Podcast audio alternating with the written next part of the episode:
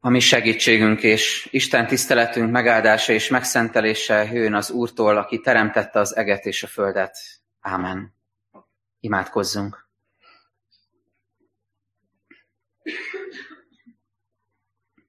Urunk, dicsőítünk téged, mert te vagy az élet ura, te vagy az élet ajándékozója.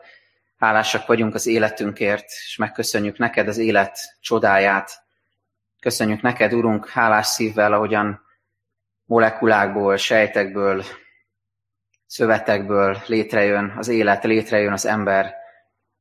És köszönjük neked azt is, hogy van valami, jól tudjuk, van valami, ami, ami több a láthatónál, és ami, ami igazán teljesé teszi ezt a képet, hiszen a te szent lelked nélkül csupán csontok lennénk, csupán izmaink lenne, izmaink lennének, húsunk lenne, de, de nem lenne lelkünk. Köszönjük, Urunk, hogy te a szent lelket leheled belénk, és megelevenítesz minket.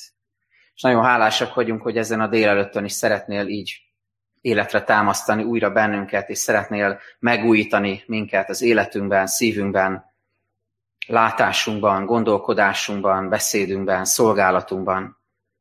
Köszönjük neked, hogy lehet örvendezni az életnek, hogy lehet szeretni az életet, amit te adtál, hogy élvezhetjük mindazokat az ajándékokat, amikkel megleptél, amikkel körülveszel minket. Köszönjük, hogy, hogy örvendezhetünk családtagjainknak, örvendezhetünk feleségünknek, férjünknek, örvendezhetünk gyerekeinknek, gyönyörködhetünk bennük, és gyönyörködhetünk a teremtett világ szépségeiben is. Megörvendeztetheti a szívünket a, a madarak éneke, a napsütés, és, és, ez a, és ez a csodálatos teremtett világ. Köszönjük, Urunk, hogy erre hívsz most, gyönyörködésre, meg arra, hogy tanuljunk, arra, hogy, hogy megalázzuk magunkat előtted, hogy bocsánatodat kérjük, és vágyjunk a megújulásra. Kérjünk, hogy taníts bennünket az alapokról, segíts, hogy ennek a sorozatnak a végén tudjunk újra rácsodálkozni arra, hogy te magad vagy, Úr Jézus, az alap, a fundamentum, rád épülhet az életünk. Légy velünk, Urunk, és segíts a szívünket hozzád emelni. Ámen.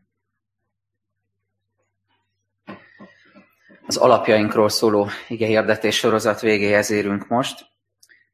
Hallgassátok figyelmes szívvel Mózes első könyvének 11. részét, annak is az első kilenc igeversét.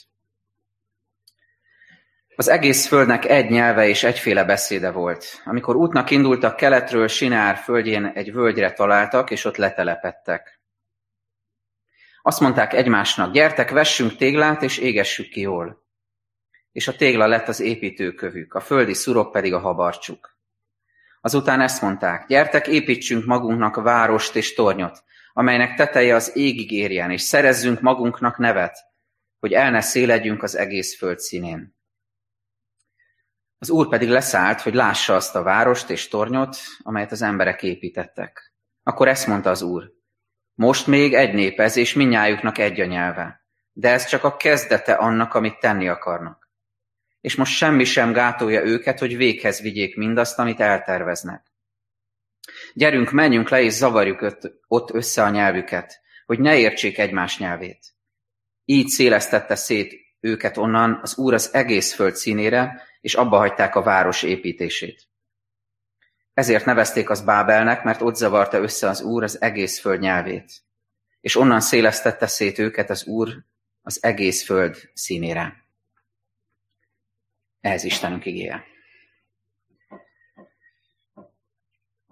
Három hónappal ezelőtt, április 26-án kezdtük ezt az ige hirdetés sorozatot, a közös gondolkodást az alapjainkról, az őstörténetekről, mindezt az evangélium fényében.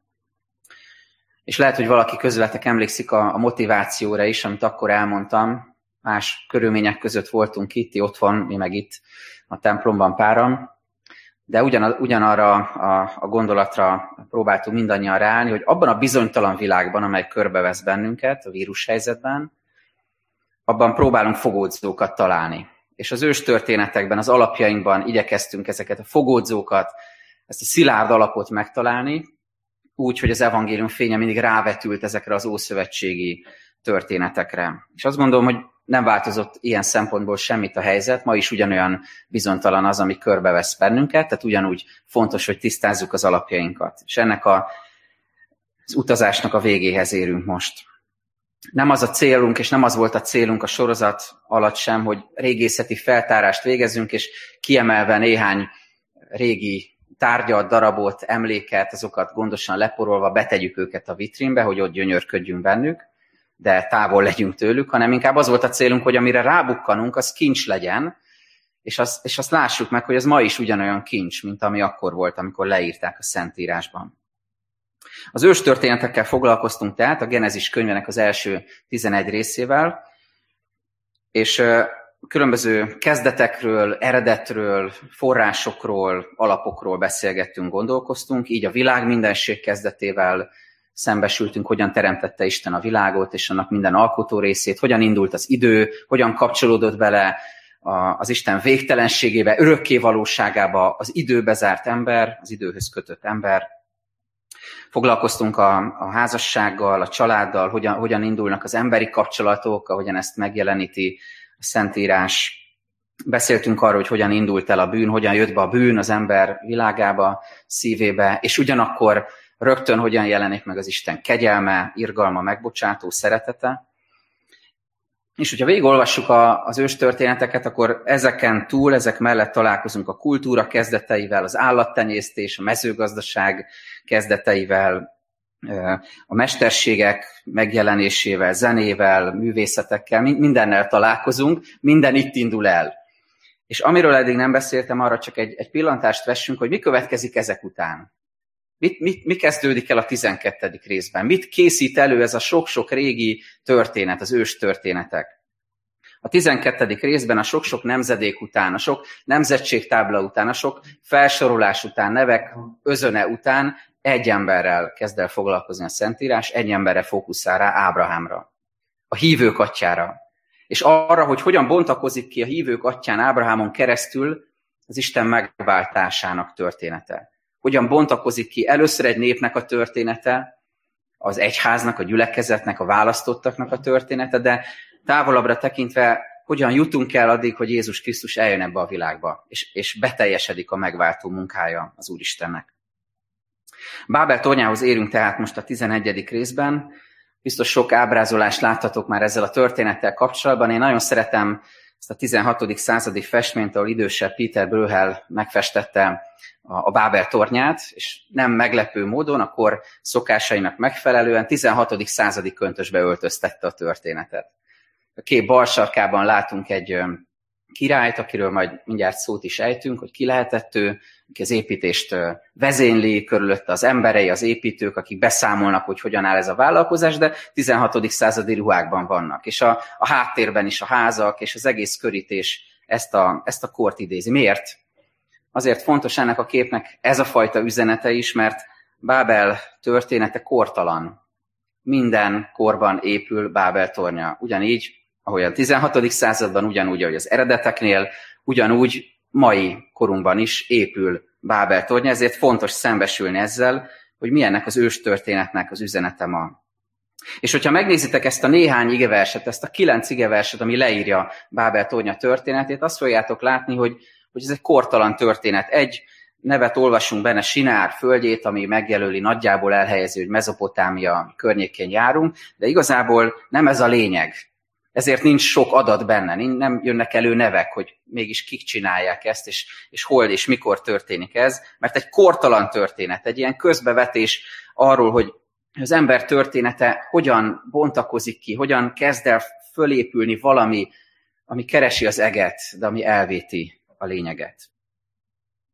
Tornyok vannak körülöttünk, és, és vannak nagyon pozitív üzenetű tornyok, hadd mondjak párat. Van például a világító torony. Nagyon szeretem a világító tornyokról készült képeket, fotókat. Ugye elképzelem mindig, hogy egy, egy sötét estén, hogy hajó, hajóznak a, a tengeren, a hajóba hánykolódnak esetleg egy viharos szituációban, és megpillantják végre a világító torony fényét, hogy ez mennyire reményt adhat, hogy végre megérkezünk, végre jó irányba megyünk. Vagy a kilátó tornyok, ahova egy-egy nyári kirándulás alkalmával ti magatok is felkapaszkodtok, és olyan üdítő a léleknek és a testnek is körbe tekinteni, és megnézni, hogy honnan jutottunk ide, és milyen csodálatos ez a, ez a környezet, ahol, ahol élünk, amit Isten adott nekünk. vannak csősztornyok, amik azt szolgálják, hogyha az ember oda fölmegy, hogy vigyázhasson a szőlőjére, a birtokára, a termőföldjére. És vannak bástyák, vannak ilyen erős tornyok, erődítmények, amelyek pedig azt üzenik régi korokból is beszélve a, a ma emberéhez, hogy, hogy aki oda bement, az védelmet talált, és vissza tudta verni egy támadó ellenségnek az ostromát. De vannak tornyok, amiknek nem ilyen pozitív az üzenete, amik nem szólnak semmi másról, egyedül az emberi büszkeségről és az emberi dicsőségről. Mint például, talán hallottatok róla, Krisztus előtt harmadik században épült Rodoszi kolosszus, ami ugyan nem egy torony, de mégiscsak egy, egy magaslat, egy, egy ember által emelt hatalmas alkotás, az ókori világ hét csodájának egyike, Héliosz napistent ábrázolja, kb. 35 méter magas, tehát egy tízemeletes házat képzeljünk el, ezt, ezt a hatalmas szobrot, és én nem tudtam, nem tudom, ti tudtátok-e, hogy mennyi ideig létezett ez a szobor. Azt gondolna az ember, hogy megépül egy ilyen hatalmas torony, egy hatalmas alkotás, a hét csoda egyike, hát ez nyilván évszázadokon keresztül létezik. 60 évig élt, 60 évig létezett ez a torony, ez a szobor, egy földrengés a földdel tette egyenlővé. Arra hívlak most benneteket, hogy, hogy ennek a sorozatnak a végén, ennek a különös utazásnak a végén érkezzünk meg most Bábel tornyához, és tekintsünk rá a büszkeség tornyára, de ne csüggedjünk, amikor látjuk ezt a képet, és látjuk benne az ember történetét, és talán kicsit magunkat is, hanem aztán tekintsünk rá egy másik magaslatra, a Golgotai keresztre. És lássuk meg benne, hogy hogyan ad örömhírt, hogyan ad megváltást nekünk az Úr. Először az építőkről szólok, utána Isten reakciójáról, hogy hogyan válaszol az építők vállalkozására, és végül pedig az evangélium üzenetét szeretném hozzá fűzni. Először az építőkről tehát. Az ezt megelőző részben, a tizedik részben olvasunk Noé leszármazottairól, Noé három fiáról, Sémről, Hámról és Jáfetről, az ő nemzetség táblázatukat olvashatjuk ott. És ebben a felsorolásban olvasunk Hám egyik leszármazottjáról, Nimrodról, akiről azt írja az írás, hogy ő volt a vadászok őse, és egy hatalmas király lehetett, nagy hatalommal rendelkező ember. Amikor felsorolja, hogy milyen országok fűződnek a nevéhez, akkor többek között Bábelt is felsorolja. Ezért gondolják azt a magyarázók általában, hogy, hogy ennek a nagy vállalkozásnak, Bábel torja építésének Nimrod lehetett az elindítója. De hogyha egy kicsit belehelyezkedünk ennek a családnak az életébe, ugye arra gondoltam, hogy mindannyiunk családjaiban vannak történetek. Biztos ti is meséltek a fiaitoknak, gyerekeiteknek, lányaitoknak, unokáitoknak történeteket, vagy mi is hallottunk ilyeneket a mi felmenőinktől. Nálunk is vannak ilyen nagyon híres sztorik, hogy a dédpapa az első világháborúból, a szovjet, vagy az orosz pusztából hogyan érkezett haza, hogyan vándorolt sok-sok kilométeren keresztül, és mi történt vele milyen hőstetteket hajtottak végre, és biztos vagyok benne, hogy, hogy ebben a családban sem volt ez másképpen.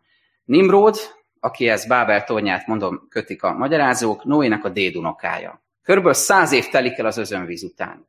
És bizonyára mesélték ezeket a történeteket, mi lett volna a leg, leghíresebb történet, amit biztos nem hagynak ki? Hát nyilván az özönvíz.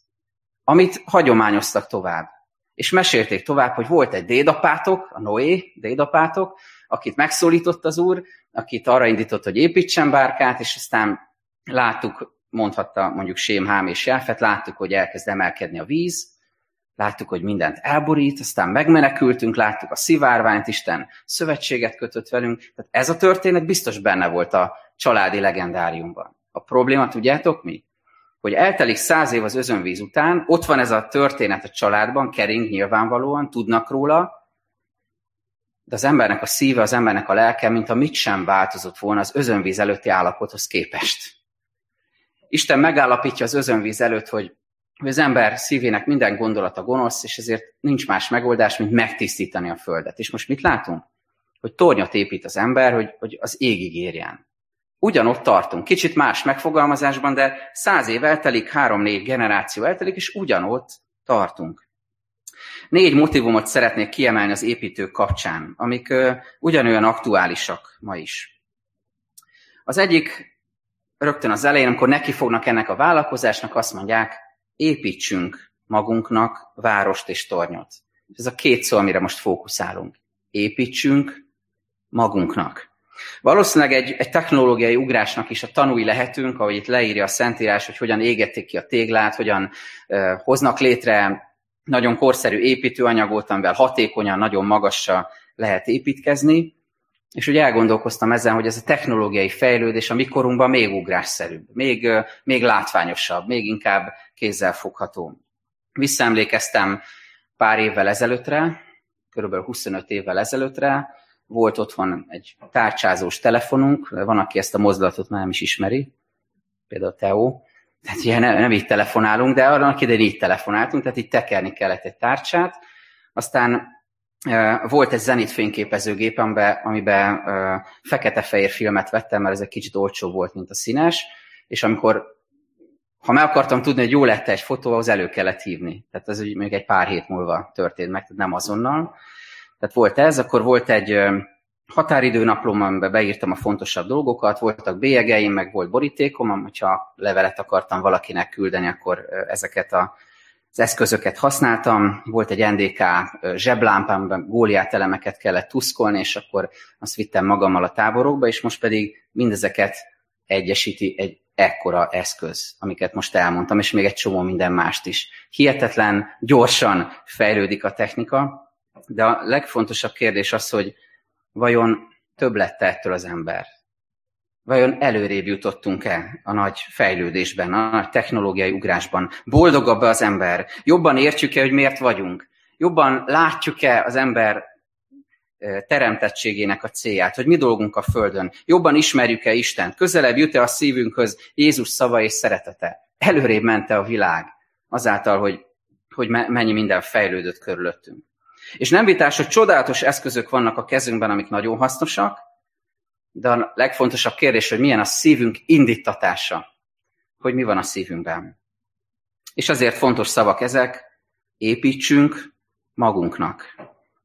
Mert a Bábelt, a büszkeség tornyát építő ember nem Istenre tekint, nem az ő dicsőségét szolgálja, hanem mindig magának épít. És lehet, hogy nem kézzel fogható dolgot, lehet, hogy nem várost és tornyot, de magának épít. Magának épít kultúrát, szokásrendszert, hagyományokat, karriert, anyagi biztonságot, tudást, ismeretet, gondolkodásmódot, technikát, és vallást.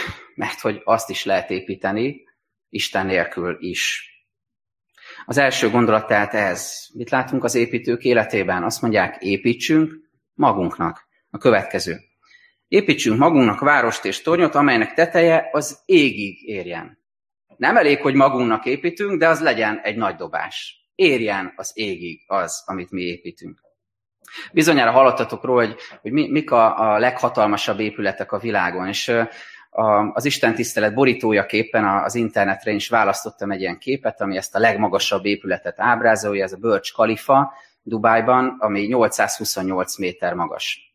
És mindig megy ez a verseny, valahol építenek egy, egy 600 métereset, akkor kell egy 700. Most ez a 828 vezet, de mérget vehetünk rá, hogy előbb-utóbb lesz egy egy kilométer magas épület, mert miért nem? Mert megtehetjük, mert akarjuk, mert magasabbat kell építeni.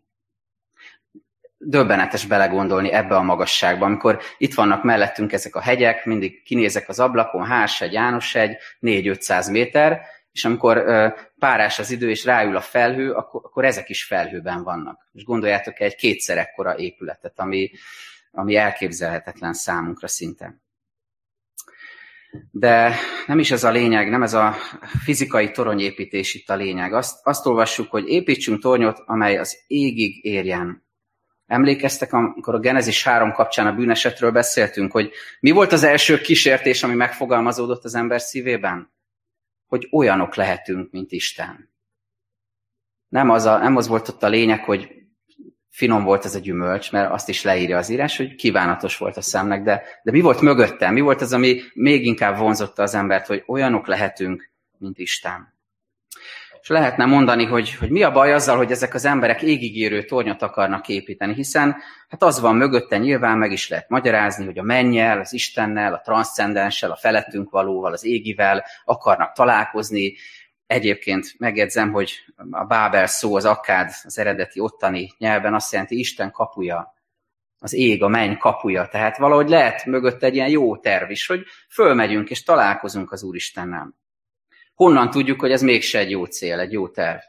Isten reakciójából, mivel majd mindjárt foglalkozunk, de most csak annyit, hogy az ő reakciójából az derül ki, hogy ő nem látja bennük az alázatos Isten keresőt, hanem valami más lát. Mert Isten bizonyára tudta volna, hogyha lenéz és látja, hogy ezek az emberek építkeznek, hogyha ha alázat lett volna a szívükben. Látja a te szívedbe is, amikor, amikor alázatosan keresed őt, amikor tényleg vágyódsz a vele való kapcsolatra. És ettől nagyon világosan el tudja különíteni azt, amikor valami hiú dicsőségvágyból kezd el fölépülni az életedben, az életünkben. Az égigérő torony egyszerűen fogalmazva a megistenülés szimbóluma. És tudjátok, mi következik abból, hogyha eléri az eget az ember? Az, hogy már többé nincs szükség Istenre. Ha elértük az eget, már nem kell Isten, mert mi vagyunk azok. Ez a megistenülésnek a folyamata. Az azt jelenti, mai nyelvre lefordítva, hogy mindenre képes vagyok. Mindent el tudok intézni, mindent el tudok ér- érni. Minden nehézséget le tudok küzdeni. És hogy mennyire nincs ez így, elég egy kis tárgyat felmutatni. Minden nehézséget le tudunk küzdeni. Valóban ezt gondoljuk? Valóban azt hiszük, hogy egy égig érő tornyot építhetünk, és azt mondhatjuk a végén, hogy már nincs szükségünk Istenre? Építsünk magunknak, érjen az égig, ez volt az első kettő. A harmadik az, hogy szerezzünk magunknak nevet. A büszkeség tornyának már egészen a, a mélyén járunk, a motiváció mélyén járunk. Mi a cél? A hírnév. Másként fogalmazva a dicsőség, a hatalom, a kontroll, a fontosság érzet, az uralkodás, a büszkeség. És hogyha ezek a kifejezések számatokra nagyon távolinak tűnnek, vagy úgy gondoljátok, hogy ebben nem találjátok meg magatokat, hát nem, nem vagytok hatalomvágyók, nem, nem akartok kontroll gyakorolni, nem vágytok dicsőségre, uralkodásra, bár nehéz ezt mondani, de, de oké, okay, legyen, azt mondjátok, ehhez nehéz kapcsolódni, akkor hadd fogalmazzam meg egy kicsit egyszerűbben, hogy hogyan ér el bennünket ez, hogyan környékezi ez meg a szívünket. Nemrég egy igehirdetésben hallottam ezt a megfogalmazást, és így szól, örömet okoz, ha a dolgok úgy vannak, ahogy én akarom. Hogyha megvizsgáljuk a szívünket, akkor meg fogjuk látni, hogy nem vagyunk kivételek. Mindannyiunkban ott van ez a gondolat. Ilyen-olyan módon, ilyen-olyan megnyilvánulásban. Örömet okoz, ha a dolgok úgy vannak, ahogy én akarom. És így tudok nevet szerezni magamnak, hogy én diktálok. Vizsgáld meg, hogy van ez nálad. Az otthonodban, a családodban, a házasságodban, a hétköznapjaidban, a döntésekben, a munkahelyeden, és még a gyülekezetben is, mert hogy ez a terület sem kivétel ez alól.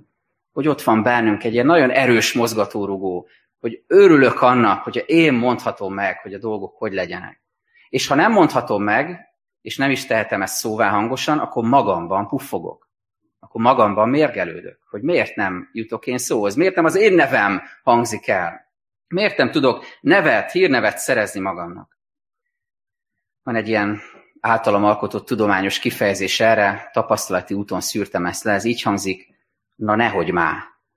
Talán ismeritek, nem csak gyerekek szokták ezt mondani. Valakitől hallottam az első Isten tisztelt után, az ő unokája szokta ezt mondani, hogy nehogy már, vagy nem már. Hát ez szerintem felnőtt korban is így van. Amikor valami nem tetszik, és, és lázadunk ellen, és azt mondjuk, hogy na nehogy már. Ez pontosan ugye ez a, ez a motiváció, ez az indítatás. Nem arról beszélek, hogy Isten ne akarná, hogy felmaradjon a nevünk, például ne emlékezzenek ránk a, a családtagjaink.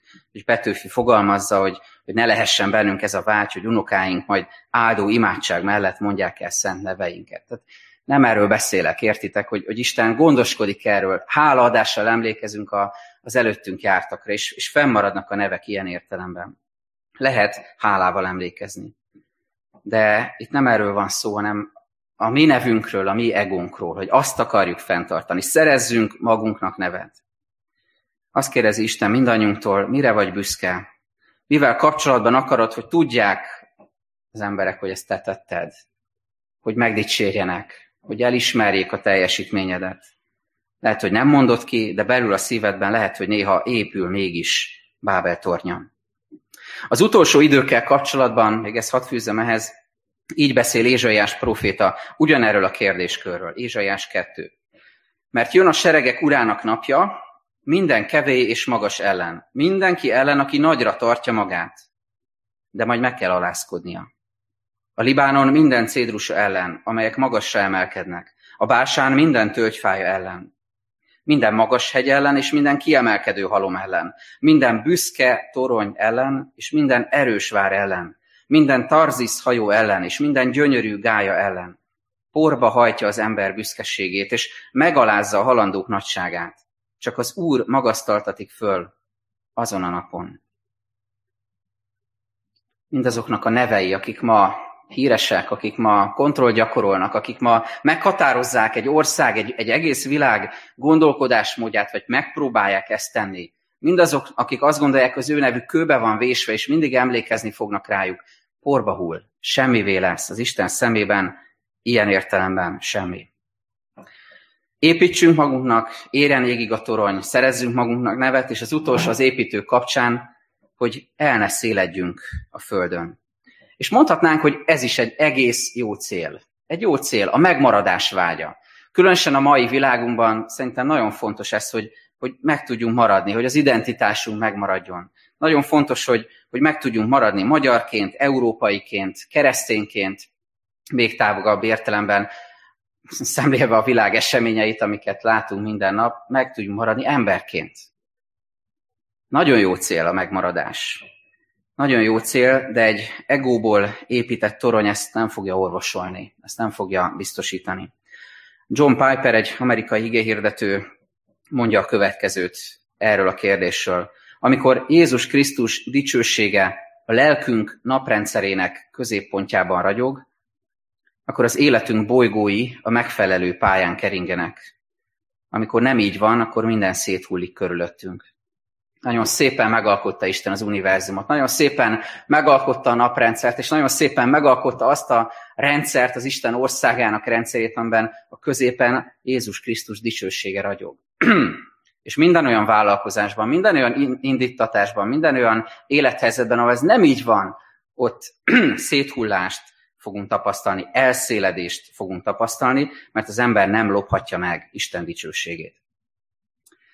Láttuk tehát, hogy hogyan vannak jelen az építők. Mit reagál erre Isten? Ez a következő kérdésünk. Hogyan reagál erre? Azt olvassuk vele kapcsolatban, hogy amikor mindezt meglátja, az Úr leszállt, hogy lássa azt a várost és tornyot, amelyet az emberek építettek. Nem is kéne mondani a semmit Istennek. Maga ez a megfogalmazás mindent hordoz Istennek, le kell szállnia, hogy lássa ezt a hatalmas világméretű vállalkozást, hogy egy égigérő tornyot építenek az emberek. Istennek le kell szállnia egészen alacsonyra, és megszemlélnie, hogy mi történik itt. Nagyon finom humorral, iróniával él itt a Szentírás, amikor Isten mozgását leírja. Ami büszkeségből, emberi hiúságból, dicsőség vágyból épül, így jön létre az életünkben, az hiába való semmiség az Úr szemében. Ahhoz neki le kell szállnia. Bármennyire büszke vagyok, bármennyire nagyra tartom magam, ezekhez a próbálkozásokhoz Isten csak annyit tudsz hozzászólni, hogy leszáll, és ránéz, és azt mondja, hogy ez mi akar lenni. Milyen indítatásból teszed ezt? Miért építed ezt a tornyot? Miért épül itt Bábel tornya? Az Úr ránéz erre a erre a világra, és, és mindent lát, minden, mindenhol jelen van. És nagyon fontos megérteni azt, hogy kétféleképpen tud ránézni. Az egyik így, ahogy az előbb mondtam. A büszkeségre, a hiú dicsőségvágyra így néz rá, hogy leszáll. És ezzel meg, már meg is ítélte. De van egy másik fajta rálátása Istennek a dolgokra. Ahogyan Mária fogalmazza ezt, amikor megüzeni neki az angyal, hogy meg fogja szülni a megváltót, és énekel, és ezt mondja, Lukács 1, mert nagy dolgokat tett velem a hatalmas, és szent az ő neve. Irgalma megmarad nemzedékről nemzedékre az őt félőkön. Hatalmas dolgot cselekedett karjával, szétszórta a szívük szándékában felfúvalkodottakat. Hatalmasokat döntött le trónjukról, és megalázottakat emelt fel. Éhezőket látott el javakkal, és bővelkedőket küldött el üres kézzel. Isten rátekint az alázatos szívűekre. Rátekint a, a tékozló fiúra az atya, azt olvassuk ott a Lukás 15-ben, hogy meglátta, már messziről meglátta. Vagy Jézus ránéz a nain ifjú anyjára, és rátekintett, meglátta az ő nyomorúságát, elesettségét. Hogyha őszinte szívvel keressük őt, akkor ránk tekint, és felemel magához. De ha nem, akkor csak leszáll, és megítél. Ez a legfontosabb Isten reakciójában. De van még kettő, amit csak röviden mondok. Az egyik, hogy, Jéz, hogy Isten ránéz az emberek vállalkozására, és azt mondja, most még egy nép ez, és minnyájuknak egy a nyelve, de ez csak a kezdete annak, amit tenni akarnak. Nagyon fontos mondat, és csak röviden utalok erre, hogy Isten nem csak azt látja, hogy, hogy rossz ez a vállalkozás, hogy égigérő tornyot épít az ember, hogy dicsőségből épít tornyot, és így akarja elérni, hanem azt is látja, hogy mi lesz ennek a következménye. Hogy milyen láncolat indul el, amikor valami nem jó kősziklára, nem Krisztusra épül fel. És ez a mi életünkben is így van. Ha nem jó a kezdet, akkor a következmények se lesznek jók. Isten tud kegyelmes lenni, tud megbocsátó lenni, de azért ez egy bibliai törvényszerűség, hogyha valami hiú dicsőségvágyra épül, abból nem fog jó kisülni. És a harmadik ez, azon kívül, hogy leszállt Isten, és azt mondja, hogy ez csak a kezdete a dolgoknak, hogy összezavarja a nyelvüket. Ahogy a nyelvünk találóan mondja, a bábeli zűrzavar. Ezt mondjuk a káoszra, ezt mondjuk a, az értetlenségre, ezt mondjuk, amikor, amikor nagyon nagy sokszínűség van, de még sincs megértés, nincs egység ebben. Említettem, hogy akkádul a Bábel azt jelenti, hogy Isten kapuja, az ég kapuja, de ez a kifejezés a Héberben ahhoz a szóhoz hasonlít, hogy összezavarodni, összezavarni. És ezért így magyarázza a Szentírás, ezért hívják Bábelnek ezt a helyet. Az összezavarodottság helye. Mert Isten nélkül káosz van. Isten nélkül értetlenség van. És egyikünk életében sem lehet rend, amíg Krisztus lelke nem tesz rendet az életünkben. És engedjétek meg, hogy végül ad világítson az evangélium rá erre a régi történetre, talán egy kicsit furcsa módon. Lehet azt várnánk, hogy nézzünk valami nagyon fontos bibliai üzenetet az új szövetségben, ami, ami megmagyarázza számunkra ezt a toronyépítést és a helyére teszi. De én most visszavezetlek benneteket az építőkhöz. Négy dolgot említettünk az építők kapcsán, és ugyanezt a négy dolgot fogom elmondani, de egészen más megvilágításban. Először azt olvastuk velük kapcsolatban, hogy építsünk magunknak. És most az a kérdés, hogy építsünk? És az evangéliumi válasz az, hogy igen.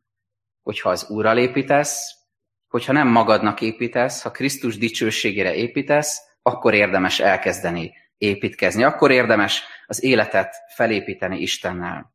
A 127. Zsoltár mondja, hogyha az Úr nem építi a házat. Hiába dolgoznak az építők, de ha az Úr építi a házat, akkor érdemes vele építkezni.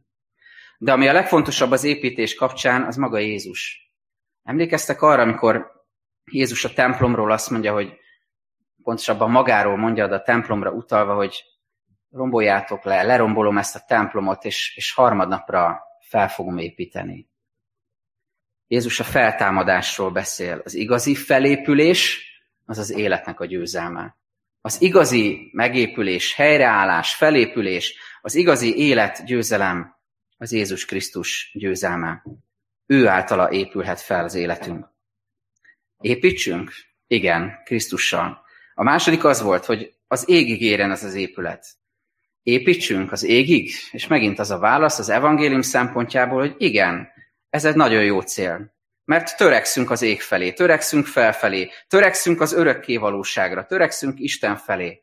Csak éppen nem úgy, hogy az égi érő tornyot elkezdjük felépíteni. Hiú dicsőségvágyból. Egy fordított irányú mozgást látunk itt. Az építés az lentről fölfele kezdődik el, az ég felé. Az evangélium pedig arról szól, hogy fentről lefelé leszáll hozzánk Jézus Krisztusban az Úr. A kicsinyhez, az elesethez, a beteghez, a sebekkel élőhöz, a bűnökkel terhelthez lejön, leszáll, és felemel magához. Mennyivel más ez minőségileg, mint amikor én akarok fölkapaszkodni egy létrán az Úrhoz. Én akarok fölmászni egy torony tetejére, hogy észrevenjenek, hogy nevet szerezzek magamnak, és valaki legyek. Engedem, hogy Isten lenyűljön értem, és fölemelje magához. Építsünk az égig. A harmadik az volt, szerezzünk nevet. Szerezzünk nevet? Igen, erre is az a válasz az evangélium szempontjából, hogy igen, ha jól értjük. Nem emberi, hiú dicsőségvágyból, hanem az Isten dicsőségére. Kétféle választ ad erre a Szentírás. Az egyik, hogy szerezzünk nevet, ezt Jézusban látjuk beteljesedni. Ahogyan Pál mondja a Filippi Krisztus himnuszban.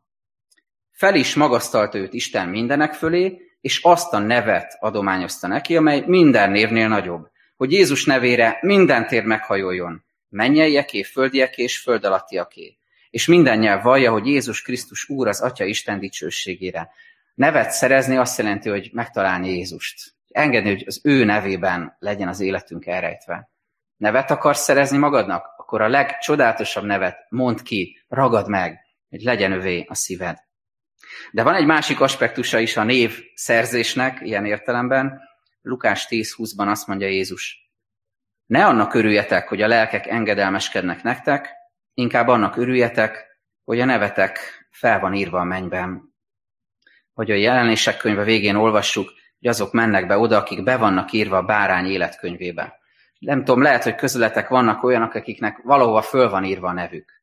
Egy, egy diplomára, egy, egy, egy papír, egy bizonyítványra, márványtáblára, nem tudom, egy könyvre, amit ti írtatok, egy alkotásra, amit ti hoztatok létre, valahol föl van jegyezve a nevetek, de olyan jó azt olvasni itt az evangéliumban, hogy nem ez számít.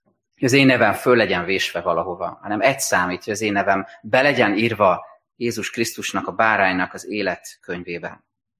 És végül az utolsó, hogy el ne széledjünk. Ez volt az építők utolsó motivációja. El ne széledjünk. És erre is az a válasz az evangélium szempontjából, hogy igen, ez egy jó cél.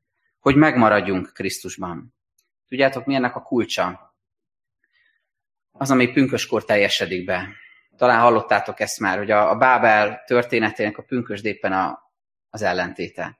Bábelnél szétszaladnak az emberek, meg nem értés van, összezavarodnak, abba hagyják azt, amit elkezdtek, nem tudnak Isten dicsőségére élni. És mi történik pünköskor? Isten összegyűjti a szétszaladtakat. Isten egybe tereli az ő szent lelk által mindazokat, akik őszintén keresik őt. És ezek az emberek, akik egybe vannak gyűjtve Isten által, értik, egyként, egy nyelven értik a léleknek a szavát, a léleknek a hangját. A büszkeség tornya helyett tehát rátekinthetünk egy másik magaslatra, a Golgotai keresztre, Krisztusra, és a belévetett hit, illetve ő maga, maga Jézus Krisztus lehet számunkra az alap. Az alapokról gondolkoztunk három hónapon keresztül, és ez a végső válaszunk ebben a keresésben, gondolkozásban, hogy az alap maga Jézus Krisztus.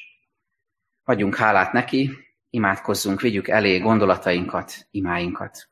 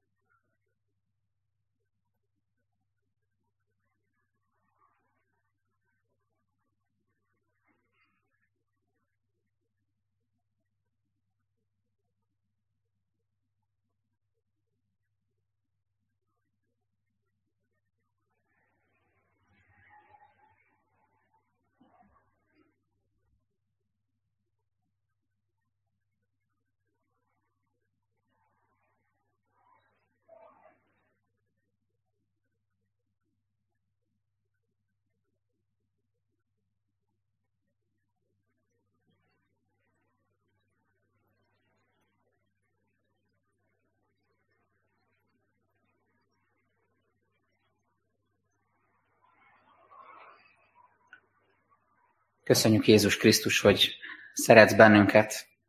Köszönjük, hogy tanítasz minket, hogy fontosak vagyunk neked, és ezért megosztod velünk országod kincseit, titkait. És nagyon hálásak vagyunk azért, hogy, hogy végig vezettél bennünket ezeken a régi történeteken, és megmutattad ezeknek a kincseit. Gazdagítottál minket, formáltad a szívünket, és hisszük, hogy, hogy formáltad az egész gyülekezetünket is ezáltal. Hálásak vagyunk ezért, és, és könyörgünk, hogy, hogy segíts megélni mindazt, amit megértünk. Segíts meglátni téged, mint hatalmas urat, aki ugyanakkor vállaltad, hogy emberi leszel, és közénk jössz, és, és leszállsz hozzánk, mert ez volt az egyetlen megoldás.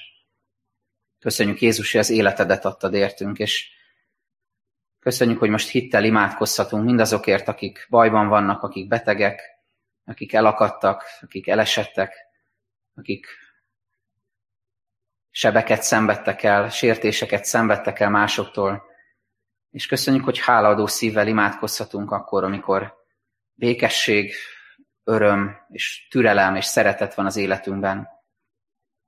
Urunk, kérünk, hogy légy velünk nyáron, légy velünk, amikor pihenni indulunk, légy velünk, amikor a nagy melegben be kell mennünk az irodába, a munkahelyünkre, és, és dolgoznunk kell, őrizd a családjainkat, légy a gyülekezetünkkel, és te tarts egyben bennünket szent lelkeddel. Ebben a nagyon furcsa világban és nagyon furcsa korban. És segíts, hogy ne fogjunk bábeli vállalkozásba, hanem inkább a te szent lelkedet hívjuk segítségül. Tied a dicsőség, Urunk. Ámen. Fennállva mondjuk közösen, ami Urunktól tanult imádságot. Mi, atyánk, aki a mennyekben vagy, szenteltessék meg a te neved, jöjjön el a te országod, legyen meg a te akaratod, amint a mennyben, úgy a földön is. Minden napi kenyerünket add meg nékünk ma, és bocsáss meg a mi védkeinket, miképpen mi is megbocsátunk az ellenünk védkezőknek.